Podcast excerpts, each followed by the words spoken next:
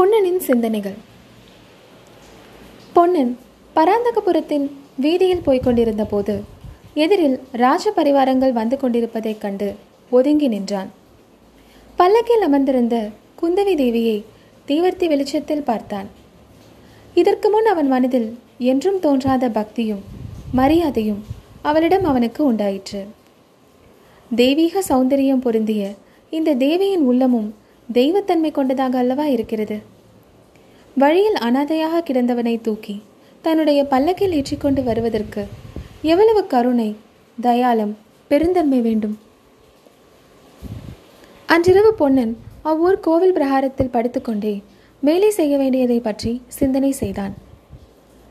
இளவரசரோ சரியான சம்சரணையில் இருக்கிறார். குந்தவி தேவியை காட்டிலும் திறமையாக அவரை தன்னால் கவனிக்க முடியாது.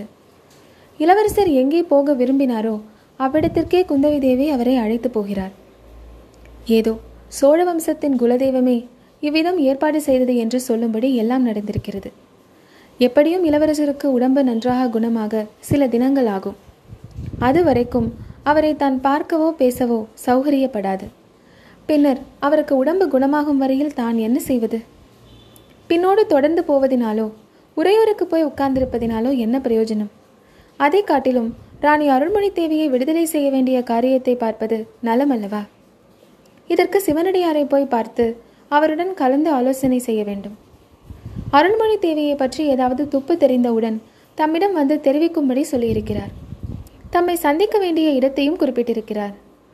மாமல்லபுரத்திற்கு சமீபத்தில் அடர்ந்த காட்டுக்குள் மறைந்திருக்கும் சிற்பியின் வீட்டை கண்டுபிடிக்க சொல்லியிருக்கிறார். அங்கே போய் அவரை சந்தித்து எல்லா விஷயங்களையும் சொல்லி அவருடைய யோசனைப்படி நடப்பதுதான் சரி என்று தீர்மானித்தான். மறுநாள் காலையில் ராஜபரிவாரங்கள் பராந்தகபுரத்தை விட்டு கிளம்பி உறையூர் சாலையில் போவதை தூர இருந்து பொன்னன் பார்த்து பகவானே எங்கள் இளவரசரை காப்பாற்று. நான் மாமல்லபுரத்திலிருந்து திரும்பி வருவதற்குள் அவர் உடம்பு பூரணமாக குணமாகிவிட வேண்டும் என்று மனதுக்குள் வேண்டிக் கொண்டான். பரிவாரங்கள் மறைந்ததும் எதிர்த்திசையை நோக்கி நடக்கத் தொடங்கினான்.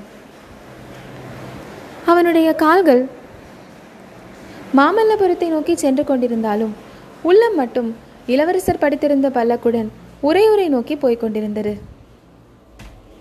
குந்தவி தேவியின் பராமரிப்பில் இளவரசர் இருப்பதினால் ஏற்படக்கூடிய ஆபத்து அவனுக்கு அடிக்கடி நினைவுக்கு வந்து கொண்டிருந்தது. பல்லக்கில் படுத்திருக்கும் நோயாளி உண்மையில் சோழ நாட்டு இளவரசர் என்பதை குந்தவி அறிந்தால் என்ன ஆகும்?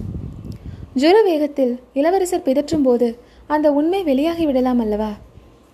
அல்லது வசந்த மாளிகையில் அவர் நல்லுணர்வு பெற்றதும் திடீரென்று பழைய இடங்களை பார்க்கும் வியப்பினால் தாம் யார் என்பதை வெளியிட்டு விடலாம் அல்லவா?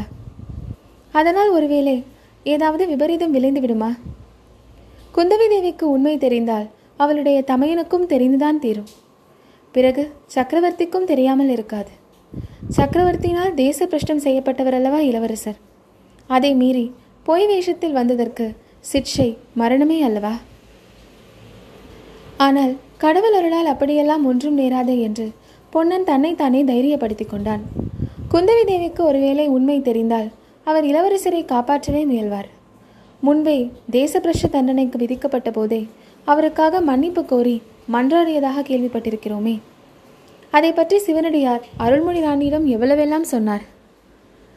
சிவனடியாரையும் குந்தவி தேவியையும் பற்றி சேர்ந்தாற்போல் நினைத்ததும் பொன்னனுக்கு நேற்றிரவு மகேந்திர மண்டபத்தின் வாசலில் நடந்த சம்பாஷணை நினைவுக்கு வந்தது. மனதில் என்னவென்று சொல்ல முடியாத கவலையும் திகிலும் உண்டாயின. சிவனடியாரை பிடித்து கொண்டு வரும்படி குந்தவி தேவி மாரப்ப பூபதிக்கு கட்டளையிட்டிருக்கிறாராமே. இது எதற்காக? அந்த சிவனடியார் தான் யார்? அவர் உண்மையில் உத்தம புருஷர் தானா? அல்லது கபடி சந்நியாசியா? சோழகுலத்துக்கு அவர் உண்மையில் சிநேகிதரா? அல்லது சிநேகிதர் போல் நடிக்கும் பகைவரா? இளவரசர் திரும்பி வந்திருப்பது பற்றியும் இப்போது குந்தவி தேவியின் பராமரிப்பில் வசந்த மாளிகைக்கு போயிருப்பதை பற்றியும் அவரிடம் சொல்லலாமா கூடாதா? ஐயோ இதையெல்லாம் பற்றி இளவரசரிடம் கலந்து பேசாமல் போனோமே என்று பொன்னன் துக்கித்தான். இன்னொரு விஷயம் பொன்னனுக்கு வியப்பை அளித்தது.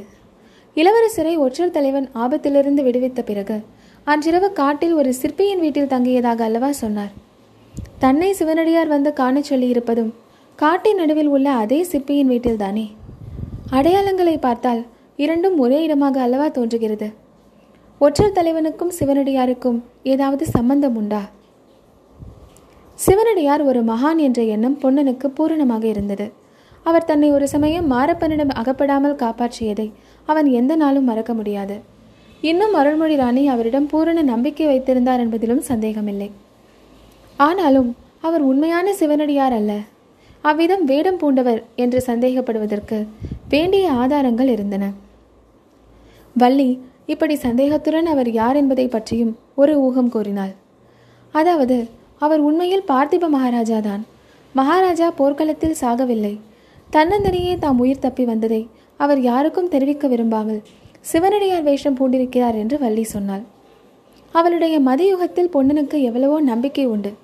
என்றாலும் இதை அவனால் ஒப்புக்கொள்ள முடியவில்லை. அவனுடைய சந்தேகத்தை அதிகப்படுத்தும்படியான இன்னொரு சம்பவம் நேரிட்டிருந்தது. அருள்மொழி ராணி தீர்த்த யாத்திரை கிளம்பி சென்ற பிறகு பொன்னன் பெரிதும் மனசோர்வு அடைந்திருந்தான்.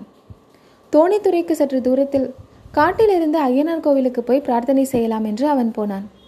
அங்கே சன்னதியில் வைத்திருந்த மண் யானைகளில் ஒன்று உடைந்து விழுந்திருப்பதை கண்டான். அதன் அருகில் அவன் சென்று பார்த்தபோது ஒரு மண் குதிரையின் வயிற்றுக்குள் ஒரு துணி மூட்டை இருந்தது. அதிசயத்துடன் அவன் அந்த மூட்டையை அவிழ்த்தும் பார்த்தான்.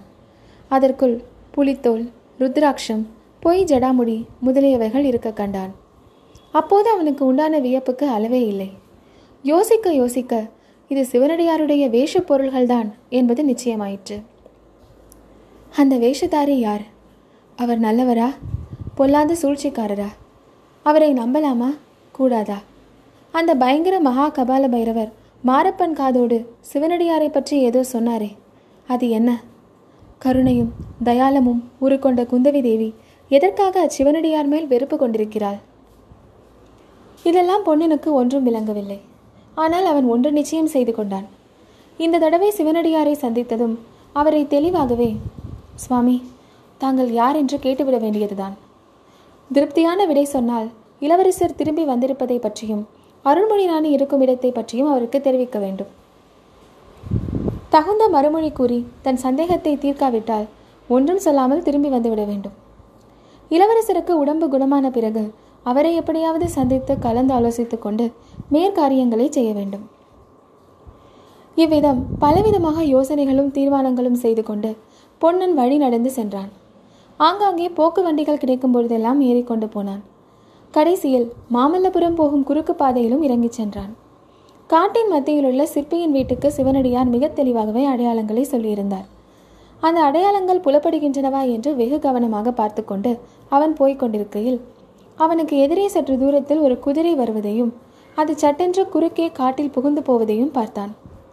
குதிரை மேலிருந்த வீரன் தன்னை கவனித்தானா இல்லையா என்பது பொன்னனுக்கு தெரியவில்லை. ஆனால் இளவரசர் சொன்ன அடையாளத்திலிருந்து அவன் ஒற்றர் தலைவனாக இருக்கலாம் என்று தோன்றியது. திரும்ப வேண்டிய இடத்தை பற்றி சிவனடியார் கூறிய அடையாளங்கள் அதே இடத்தில் காணப்படவே பொன்னன் அங்கேயே தானும் திரும்பினான். படர்ந்து தழைத்திருந்த செடி கொடிகளை உராய்ந்து கொண்டு குதிரை போகும் சத்தம் நன்றாக கேட்டுக்கொண்டிருந்தது அந்த வழியை தொடர்ந்து பொன்னனும் போனான். ஒரு நாழிகை நேரம் இவ்விதம் போன பிறகு கொஞ்சம் திறந்த வெளி காணப்பட்டது. அதில் ஒரு அழகான சிற்ப வீடு தோன்றியது. அவன் சாலையில் பார்த்த குதிரை அந்த வீட்டின் பக்கத்தில் நிற்பதை கண்டான். அதே சமயத்தில் அவ்வீட்டுக்குள்ளிருந்து சிவனடியார் வெளியே வந்து புன்னகையுடன் அவனை வரவேற்றார். பொன்னனோ அளவில்லாத வியப்புடனும் திகைப்புடனும் அவரை உற்று நோக்கினான்.